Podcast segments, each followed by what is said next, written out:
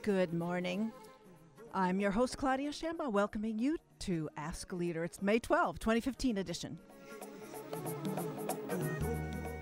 I'd like to thank everybody who has supported our recent spring fund drive, and I hope that others of you come through with your own donation. You know how to reach us on kuci.org, and uh, you may not get a premium, but uh, you'll get a good feeling inside that you help sustain us a bit further on. KUCI operates on a shoestring, and your dollars help make us sound as good as we can possibly sound.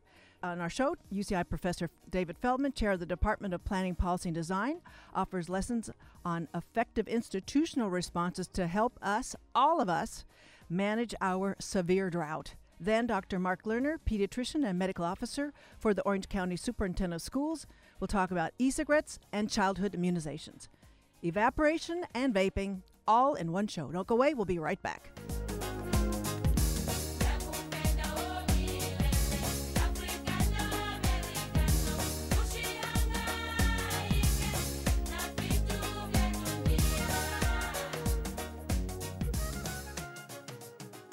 My first guest is UCI professor of social ecology David Feldman. He's the chair of the Department of Planning, Policy, and Design and professor as well of political science. David Feldman specializes in water resources management and policy, global climate change policy, ethics and environmental decisions, adaptive management. Adaptive is going to be that's going to be the go to word here, and sustainable development. His current research is focused on the sources of value conflicts over allocation and distribution of water and the difficulties in achieving institutional reform to promote equity in water management in the U.S. and elsewhere. Now you can see why he's on the show today.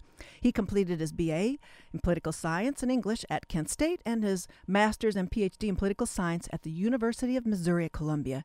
He joined UCI's School of Social Ecology in 2007, Welcome to Ask a Leader, Professor David Feldman. Great to be here.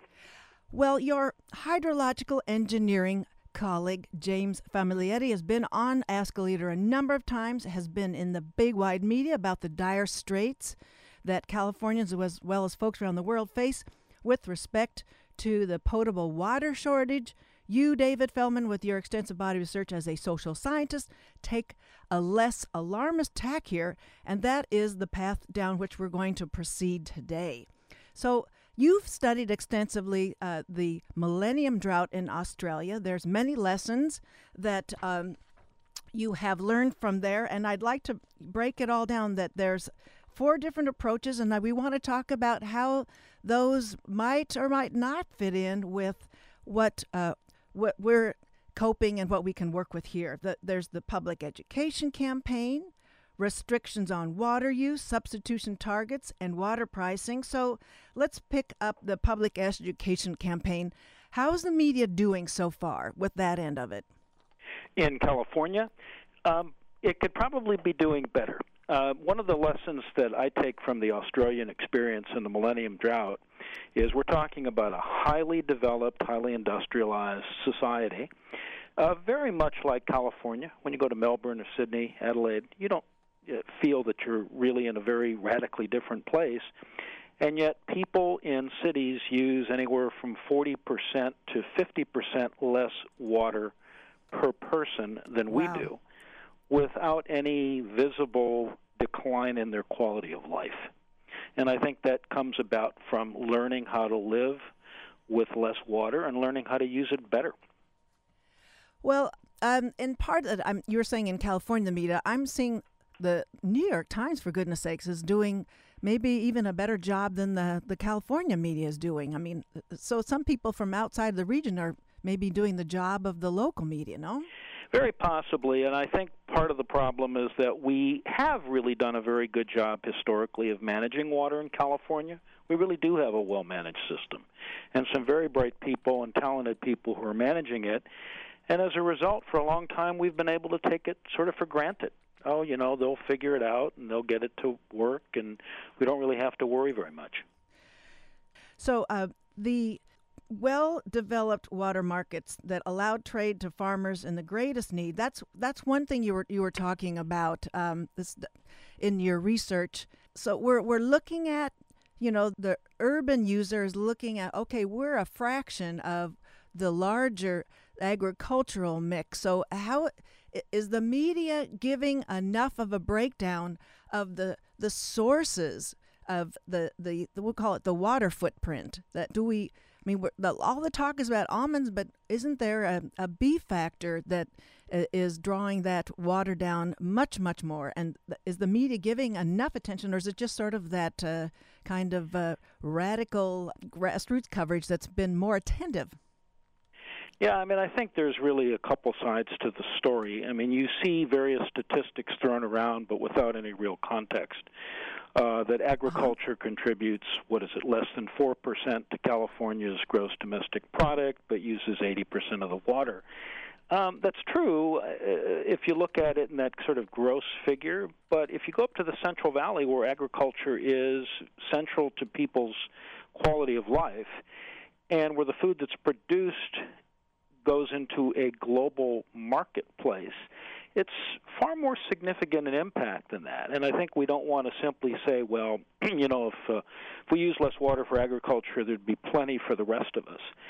Uh, likewise, to flip it around, uh, you often hear that outdoor landscaping is really only a fraction of California's total water use. True enough, but cities get their water often from locally sourced um, places. And as a percentage of urban water uses, what we use for water on our lawns and our gardens is not insignificant within our local region. So I think we have to get away from looking at water as this large regional resource, and we have to think about it as a more distributed resource. How are each of us in our communities, in our farms, and our areas of the state going to use the locally sourced supplies most efficiently. Okay. So that that brings us into some of the institutional parts that you're talking that we'd like to uh, look at now. Well, one one of them is I just want to get this one out of the way. It's a big one. Is that there is a, a, well, it's not the institution. It's just it's the demographic, which is somewhat institutional. Is that we've got a much larger population growth with which to contend than southeastern Australia. So that's that's a big one. It's a big one, but it's not an insurmountable one. Let's take the city of Los Angeles. 1970, Los Angeles had about uh, 25% fewer people than it has now.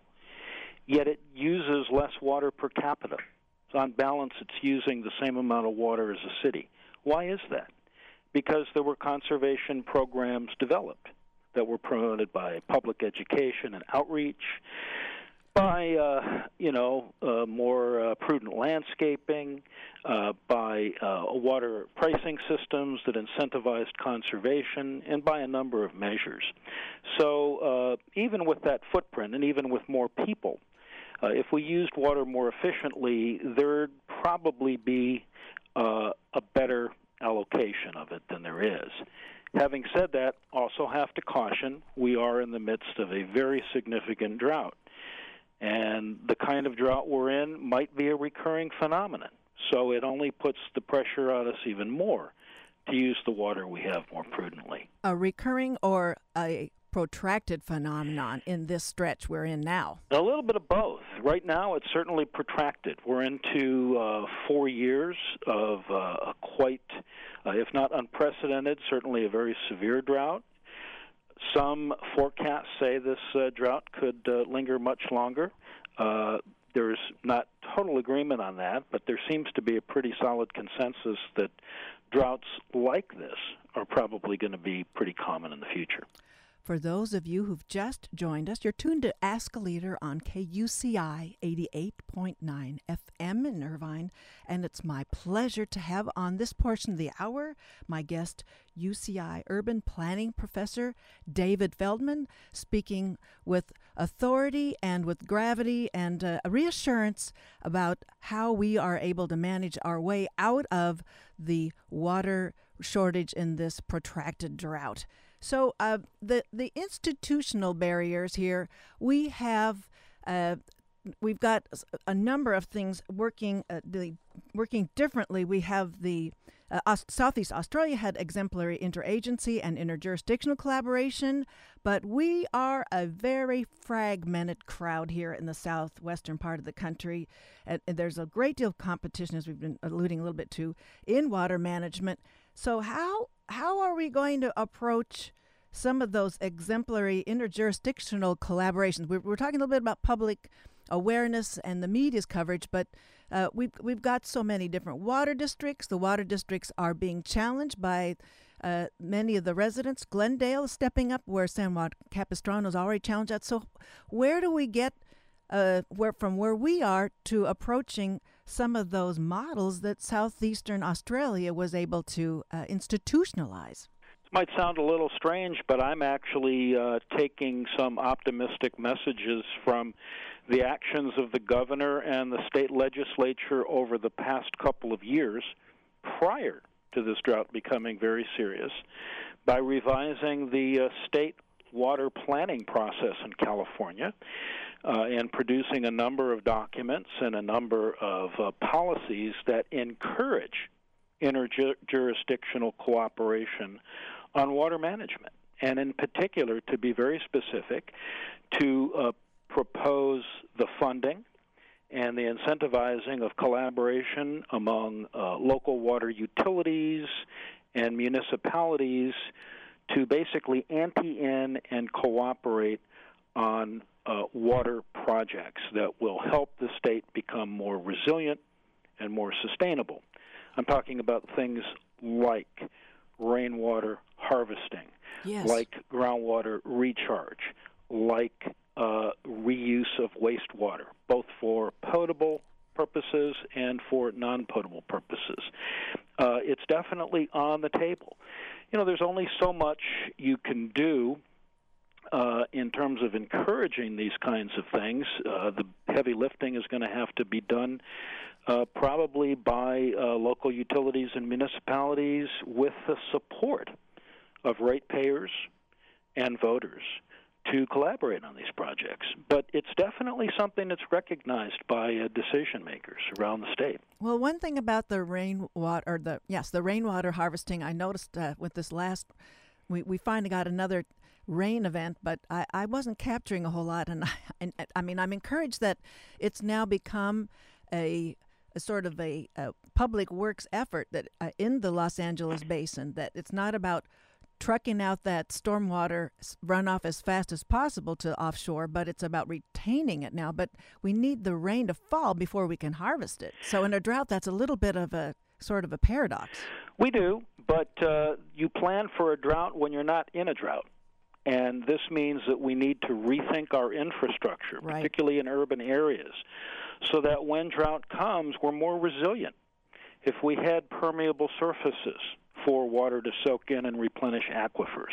If we had the ability to capture that stormwater and uh, use it for non potable purposes, for gardens, for local farming, for parks and recreational facilities, for golf courses, then we wouldn't have to tap into our precious potable supplies. So you need to think ahead. You don't simply look at the drought as being uh, the driver of changing water policy. We really have to think uh, water management as an integrated resource. You know, a lot of uh, utilities in California will tell you that they don't think of water as stormwater and wastewater and surface water and groundwater. They think of it as water. It's an integrated resource. And stormwater harvesting not only replenishes our water supply, but keeps pollutants out of our estuaries well, and our inland waters. Yes, and the permeable question looms a little bit when these entrepreneurs are seizing on the the prospect of putting paving everybody's lawns with the astroturf, which is that's becoming a less permeable sort of surface. So we've got to, I guess, when you're talking about integrative systems and resource management, then thinking that one clearly through and uh, maybe more incentives on native plants where it will remain a, a permeable property versus rolling out the astroturf. I agree totally. You know, uh, it's a funny thing, but in the uh, old west, uh, you know, over a century ago, when uh, there wasn't rain, people would uh, pay money for extravagant solutions, including people that would come in and promise that they could. Uh, you know, generate ways of making it rain. Uh, in in a sense, the kinds of uh, efforts that are being made to uh, solve the problem of drought in one fell swoop with one panacea, I think is the same sort of thing. And we have to, you know, buyer beware. We want to be careful about doing things that uh, may have other consequences that are, are not desirable.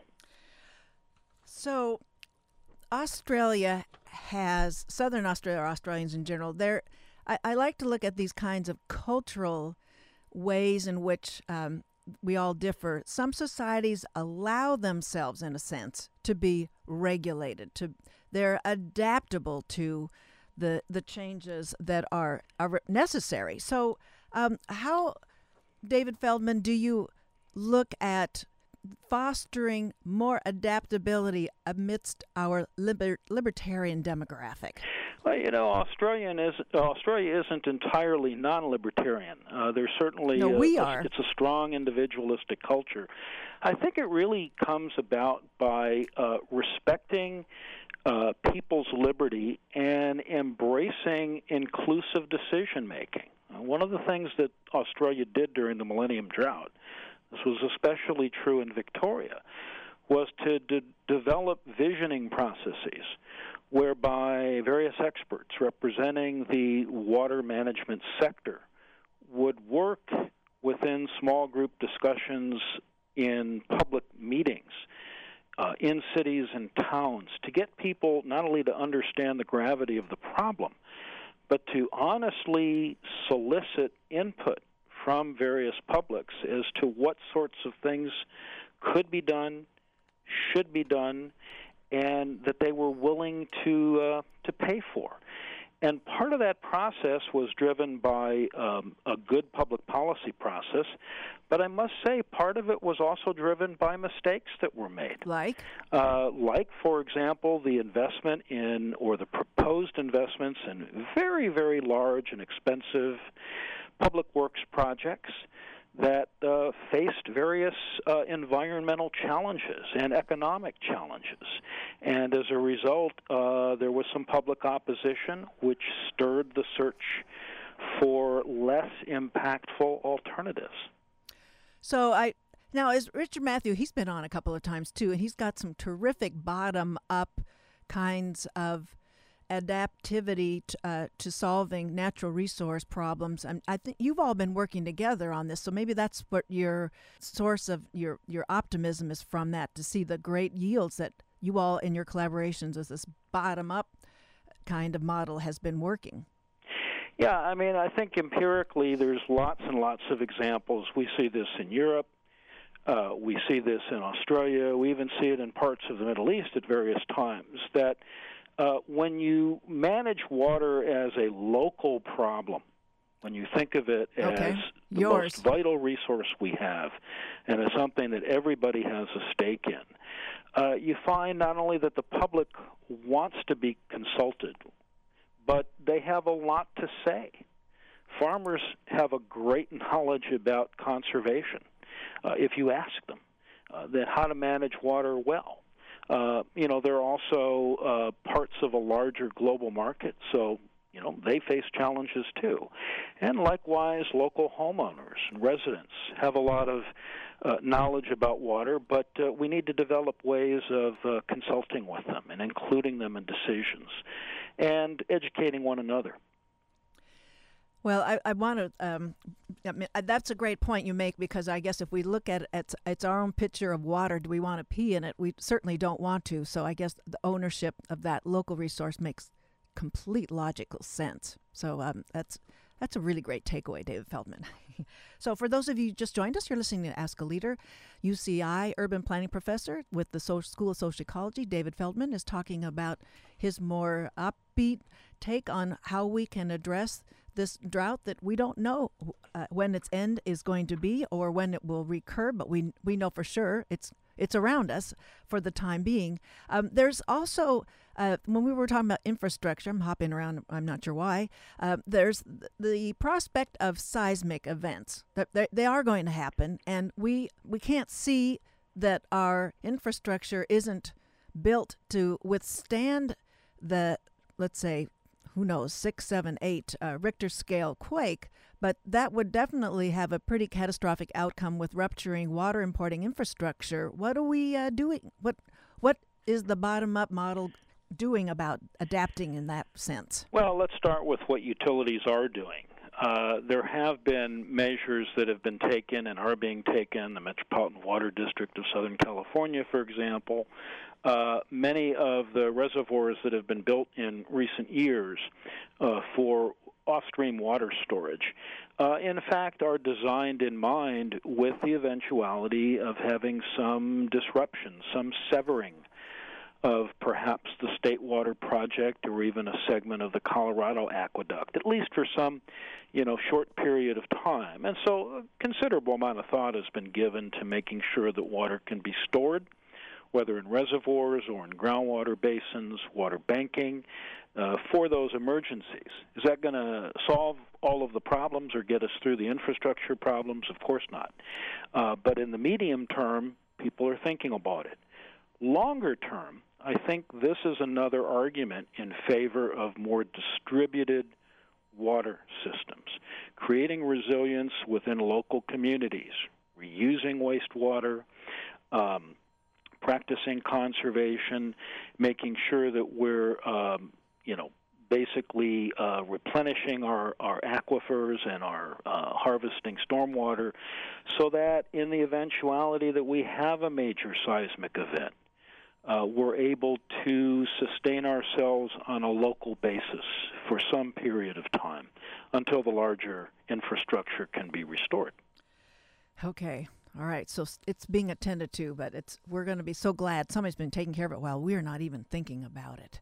Oh yeah. So uh, um, there are people thinking about it, definitely. And another thing about uh, Australia that's maybe a bit different, uh, and, or tell me if it isn't. Um, but we're we're all aware of the the economic sort of food chain here of water footprints that we're seeing upper income kind of insularity dealing with the water shortage and cutting back on consumption. Newport Beach has stepped up this week. They're going to be voting on, I think it's tonight, on a, uh, a, a, a reduction of a 25% of the household consumption. But do we learn any lessons about income inequality and uh, sort of indifference to water shortage crises? Well, it's an interesting question. We usually ask these questions about equity when we're in a shortage. We don't usually raise these questions in sort of normal times. But there are some facts that we know about water consumption generally, and it's true in every society. Uh, there is a relationship between household income and water consumption. And uh, obviously enough, it comes from the fact that uh, the more affluent one is, uh, the likelihood of having a larger dwelling and more landscaping are apparent, and so water uses uh, increase. Uh, we also use water for more luxurious purposes, perhaps, than we were would if we were of lower income. Uh, having said that, the questions of equity only arise if it turns out that people of lower income are actually paying for the more profligate water uses of those who are well off. And this is where we get into some of the debate that's going around right. in California, and obviously the courts have weighed in on this about tiered rate systems. Right. Uh, is it, you know, fair for all of us to pay uh, exactly the same amount for water when some of us may be imposing a greater uh, burden on the water provision systems? And that's precisely what the court is weighing in on that. Can utilities demonstrate that in fact there is a burden being placed on them by the greater water uses, and it's something that the utilities are going to have to wrestle with as a result of this decision. Well, as we close, what is your uh, your gut in terms? I, I know you're not a, a legal expert, but but you've been watching this tiered method in how um, obviously Australia has a different jurisprudence system, but what is your feeling, David Feldman, that, as we close here, that uh, the, how the tiered pricing is going to sustain a legal challenge from various water district residents? I think what we're seeing right now is that those utilities that practice tiered rates uh, on a on a high basis have already been thinking about the need and the means of defending and justifying how it is uh, that those tiered rate systems really reflect, um, shall we call them, burdens placed on the system and the need and the justification for higher costs for higher volume users. Uh, utilities that are not maybe in that position are going to have to figure out a way to defend themselves in that way or to adjust their policies so that the tiers really do reflect uh, the uh, burdens being placed on the systems for providing the water. Or, and come up with a better brochure that makes the case so that yes. it sort of builds public support for the tiered system and sort of uh, puts off that um, that invigorated uh, yeah, exactly. libertarian uh, response to yes. pricing. So, and in the meantime, we can all pitch in, and even if we're not paying more for the water we use, we can certainly conserve it. Nothing. There's nothing stopping us from doing that. No, not at all. Well, David Feldman with UCI School of Social Ecology, Department Chair of UCI's Policy Planning and Design. Thank you for your time today. You're quite welcome. Good Pleasure to have to you. with you. Okay, thank you. We'll be right back after a, a brief station break uh, with Dr. Marc Lerner, and uh, stay tuned.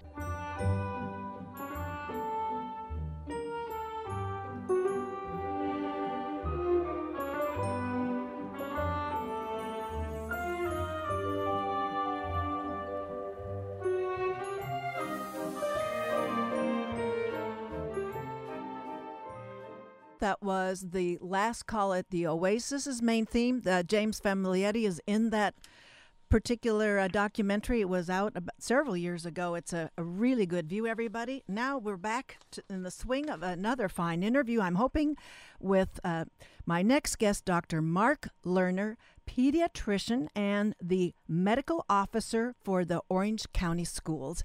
He earned his Bachelor's of Science at Rutgers and completed his medical degree at the Icahn School of Medicine at Mount Sinai and his residencies in emergency and pediatric medicine at Boston Children's Hospital. His subspecialties have been in general pediatrics and in developmental behavioral research.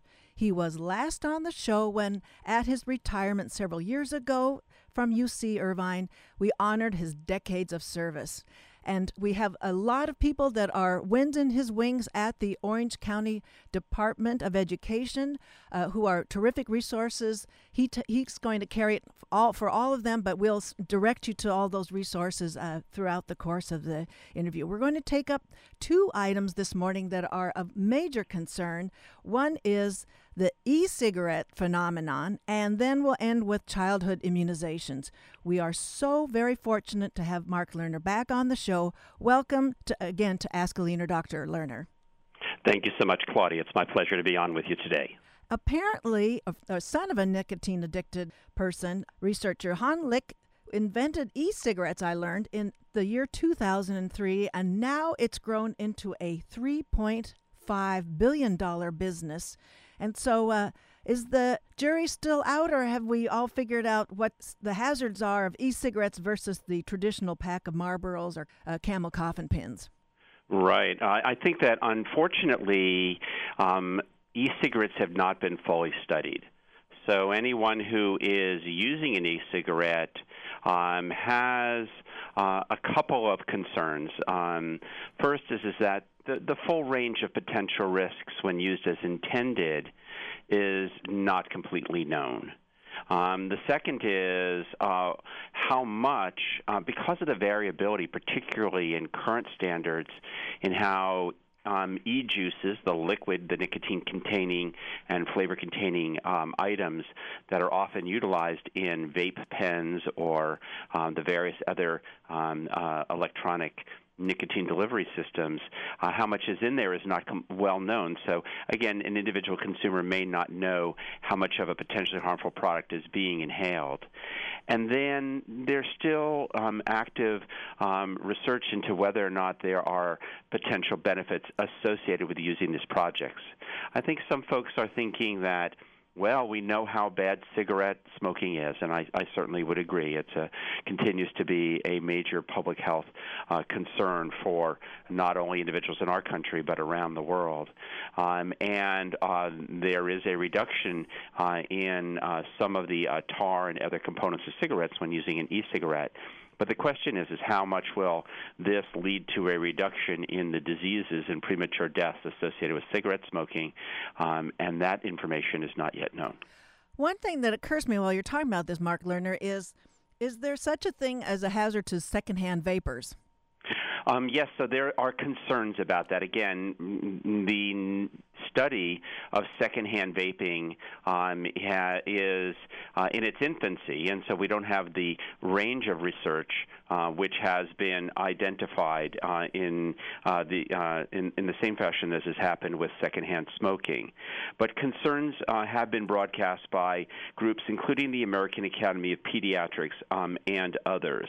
Um, and so um, I think that um, it, it is important. Uh, you know, folks sometimes uh, are, are, are assuming that what's being given off of an e-cigarette um, is a water vapor, um, but it's not uh, a water vapor, and um, um, it is, I think, appropriate for individuals when they're around and when they're around someone who is smoking or vaping to, you know, try and give them some space, uh, stay okay. away from them, um, or, or, try not to uh, have folks um, uh, vape uh, in in in a uh, an enclosed space uh, where there might be other individuals exposed. So it's a lovely video that breaks it all down with Stacy Debo Reynolds on the Orange County Department of Education website so that people can see uh, the what the components are and the what the the the kind of the marketing campaigns, all kinds of things that we're not paying close enough attention to. And I want to get into that. I mean, it's it looks to be more insidious even than the Joe Camel campaign, which was trying to sort of cartoonishly appeal to young people that as Stacy Debo Reynolds shows that the electronic nicotine delivery systems look like a, somebody's art supply kit. I mean, you can hardly distinguish it from something uh, as benign as uh, markers and things like that. I think that there's a real need for um, parents, for example, um, to come to know more about uh, e-cigarettes uh, and the various forms, whether they're hookah pens, uh, e-hookahs, vape pens, um, that are present and um, and that may be being uh, used by um, youth uh, around uh, our county our particular concern um, in the um, and uh, the nicotine delivery systems uh, is for their uh, risk to youth and as a Department of Education, we're thinking about our students and right. looking at statistics which are showing um, two or three hundred percent increases annually in the in the uh, number of students who are using these pens. It is illegal to sell or to give away an e-cigarette uh, or one of these other um, similarly acting products um, to students who are under 18 years of age. And I think that you know, uh, as with many uh, um, uh, items which are in the public domain and may come with some risk, um, adults have the right to make choices about uh, what they would like to put into their bodies and how they would like to assume risks when we have incomplete information. But I think that the risk um, for a number of um, uh, segments of our population really should not be undersold, and that's the risk for pregnant women um, okay. to their developing fetuses and the brains uh, of their developing fetuses, and uh, to children whose brains are in a period of very active development uh, and are at risk. When you mention Joe Camel, we see that the e cigarette companies are utilizing many of the elements of the playbook, which have been used by cigarette companies over the decades to uh, gain the public's eye. But behind that, they have a hammer, and that hammer is nicotine. Uh, and nicotine is as addictive um, as um, some of the most addictive components um, uh, in uh, uh our um, armamentarium. People have compared uh, the addiction quality of nicotine to that of heroin. Wow. And so you know, when these young kids who are under 18 are being exposed or think that they're engaging with a risk free product that has a certain um, cool style, um, they in fact um, are putting themselves at risk uh, for lifelong nicotine dependence. For those of you who've joined us, my guest in this portion of Ask a Leader on Radio KUCI 88.9 FM in Irvine is Dr. Marc Lerner. He is a pediatrician and the medical officer for the Orange County Schools. We're talking in this portion about e-cigarettes, vaping, and all and all the like. Uh, it's uh, it's you've made the case. Then it's a bit of a gateway to. Uh, other nicotine products, maybe uh, besides that, other addictive substances? Well, again, I, I would like to stay with what we know, which okay. is, is that it is a risk for nicotine addiction and nicotine itself for children uh, and for developing um, um, um, babies uh, before birth uh, is itself uh, a uh, an unhealthy product. And so um, we see that you know youth who are using cigarettes um, may in fact um, have other kinds of um, substances in their life choices. Uh, I really don't want to um, say that nicotine addiction uh, will, in and of itself, uh, lead another uh, lead a, um, uh, a child to uh, try other substances. Um, but I'm concerned about a lifelong nicotine use. We know that nicotine um, appears to be implicated in the development of some inflammatory conditions. Okay. It can narrow um, airways and weaken the immune system, uh, in addition to irritating the mouth, but it also has effects in terms of heart attack and stroke risk. And this is so if you if you get rid of the the issue of the tars and the other many components uh, of um, tobacco, um, you're still uh, for example, in the situation where you may be at risk for the formation of, of plaques or uh, blockages in blood vessels um, uh, and uh, uh, all the cardiac and, and brain risk associated. And that comorbidity certainly cast a die for health for the rest of that person's life, how to uh, manage other health complications, and that, that is a stumbling disposition there. Um, so we're talking about nicotine addiction as a starter system, and you talk about that on uh, some articles that you've posted on the Orange County Department of Education website, and that is for folks to uh, go to ocde.us uh, forward slash healthy kids gets get you some things. There's the projectalert.com and there's the notsosafe.org that that gives you uh, lots of information, folks, on the electronic cigarette selection. Um, and I just want to go back. The one thing you mentioned, Dr. Marc Lerner, was that the there there's a choice adults have, but there's an obligation, as you said. It's it is illegal to provide a minor with a vaping. I mean, that's anybody. I mean, a parent, uh, n- nobody. I mean, no adult is uh, is allowed to get it for for their under 18 year old they're in the association with. And again, there's a, currently a prohibition from dispensing e-cigarettes on vending machines, but the advertising um, helps to create attraction.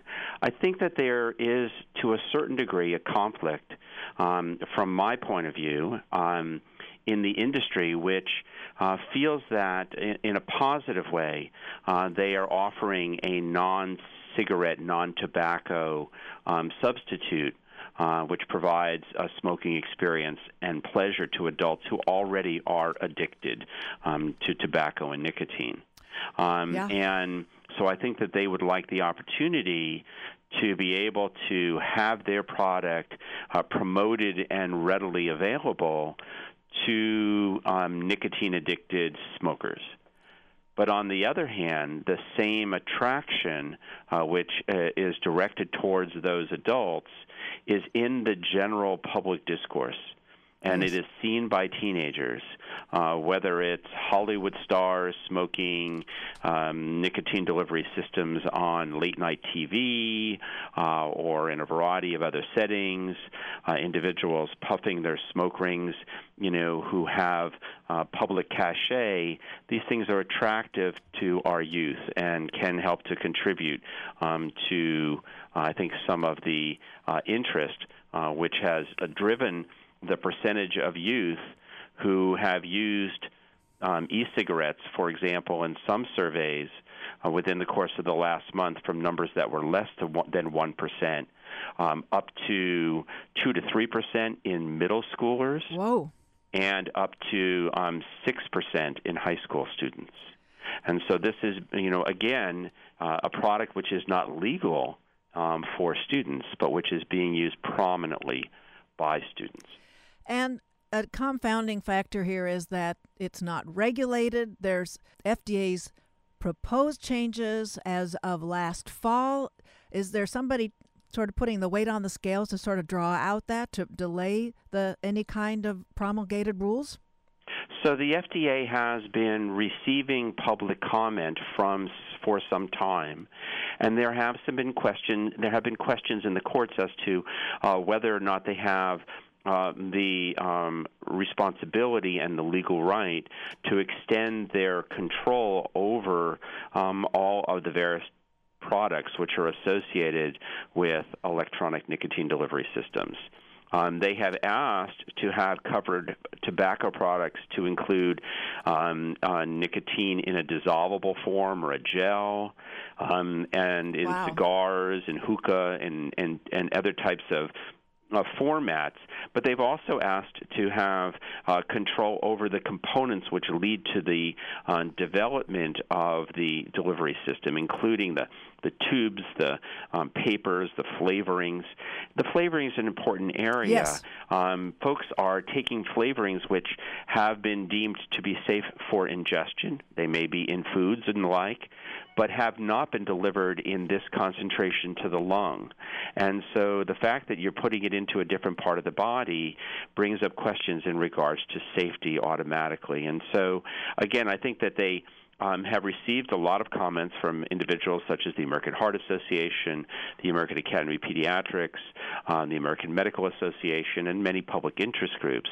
Um, but at this point, um, there we are still waiting uh, to determine uh, what the role will be of the FDA um, in this overall process. Well, we'll post all of these resources on the podcast. Meanwhile, I, I want to give a little bit of attention to the other looming hazard is that the school immunization, the trend of opting out of having one's uh, child uh, immunized uh, in the state legislature, hurtling its way through legislative space, is the Senate Bill 277 that requires school immunizations. While there's still a doctor in the House, I thought it might be a public service to tackle the myths that persist in the public debate that confound the central goal of public health. So, what it's not settled yet. So, we still have, we've got sort of some loopholes for families who are adamant that immunizations pose some kind of public health risk. Let's tackle some of those myths while we have a little time remaining, Dr. Lerner.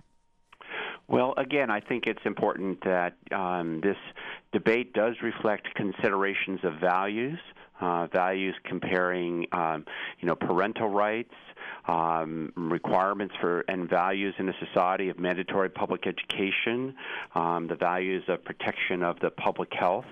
Um, as a pediatrician, um, I am uh, tasked with caring for children with serious infectious diseases as part of my work, and right. I've had that chance to see children whose uh, lives have been harmed or ended um, because of preventable vaccine preventable illness. And so I understand um, that there are a variety of perspectives um, uh, that are uh, being played out in discussions in Sacramento. Uh, Richard Pan is a senator uh, from the Sacramento area and is also an academic pediatrician. He's a faculty member at UC Davis in pediatrics, and he's joined with the um, former board president uh, of the Santa Monica Malibu School District, uh, uh, Senator Ben Allen, to introduce this bill. Um, and this would remove uh, two components. It would remove religious exemptions, and it would re- remove personal belief exemptions as reasons why individuals uh, would be able to go to school um, without being fully protected uh, against preventable infectious diseases. The uh, approach um, we've, we've, has been in the past very uh, variable state by state. So there are two states where this is already in place. Um, and what we recognize is the more work that a vaccine um, um, refusing family needs to do in terms of personal education and communication, uh, the more likely that a uh, higher portion of students will be completely vaccinated, and that herd immunity, that sense of general community protection that comes as we um, have yes. 90 and then 92 and then 95 percent of individuals vaccinated, that really keeps a serious infection from gaining a foothold in a community. Uh, that is accomplished when we uh, do not give an easy opt out um, to families. Sometimes that's used even for convenience purposes or on on the basis of incomplete uh, understanding of the family of the risks and benefits of vaccine. And Alabama uh, did it. Right? There are a few states um, that have have been involved. I think Mississippi, Mississippi may be one of those okay. states. But but the um, uh, again the consideration here is um, that we have a bunch of um, students who are not able to receive vaccinations because of their health concerns, but are otherwise well and ready to go to school, and their um, uh, lives are put at risk right. if an infection like the measles infection with the recent um, uh, Orange outbreak. County mm-hmm. outbreak um, uh, occurs. Uh, they may be at exceptional risk, and we also, uh, in all of our communities, have young infants whose immune systems are too young to be able to receive the proven vaccine schedule which develops their protection. And so until they're old enough to begin their sequence, they also are at risk of severe and life threatening illnesses, whether it be from measles or Haemophilus influenza or whooping, uh, whooping cough. Oh, all, all yeah. of these um, have a schedule which has been established based on the combination of its effectiveness and um, uh, relative safety. In comparison to many other treatments that we offer, uh, the risks, and all medical treatments come with risks, the risk associated uh, with vaccination um, is um, quite small. Uh, many of the conditions we used to associate as possible um, possibly be being linked to vaccinations uh, have been proven uh, not to be associated with vaccinations. Uh, one example that people have heard a lot about is autism, where we have continuing growing research that shows no linkage between autism and vaccines but also Dravet syndrome. Dravet syndrome is a serious seizure disorder, which was thought to be often reflecting uh, vaccine caused damage. But as science has advanced, we've come to learn that there's a genetically mediated channelopathy, a, um, a, a central nervous system uh, difference. Uh, which leads to the seizures in these children who were thought previously to have been injured by vaccines. It just turns out that the age in which they begin to show this genetic uh, condition is around the time that vaccinations are introduced. And so um, people jumped to that association, even though it was not true.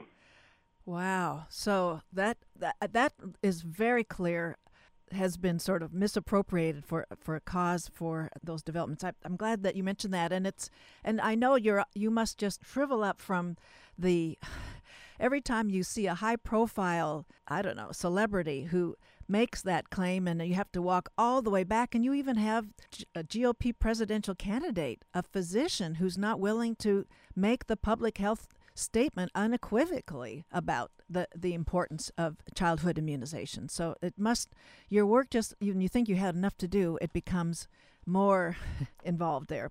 So you, we've got these educators and medical people involved in getting the California State Bill 277 passed. So it couldn't be more clear about the importance of the public good of having the herd maintained with as close to 100% childhood immunization rates as, as possible.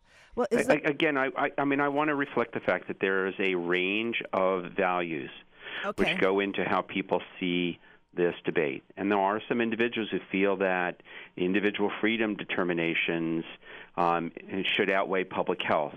Um, the history in the United States through the U.S. Supreme Court has established that public health considerations have been deemed to be um, to trump um, yes. individual um, uh, liberty uh, dating back to the early 1900s, and there are multiple now Supreme Court decisions which have established um, the importance of um, uh, public health and, and the right of a, a state or a, um, a political uh, entity to to establish public health re, um, uh, regulations.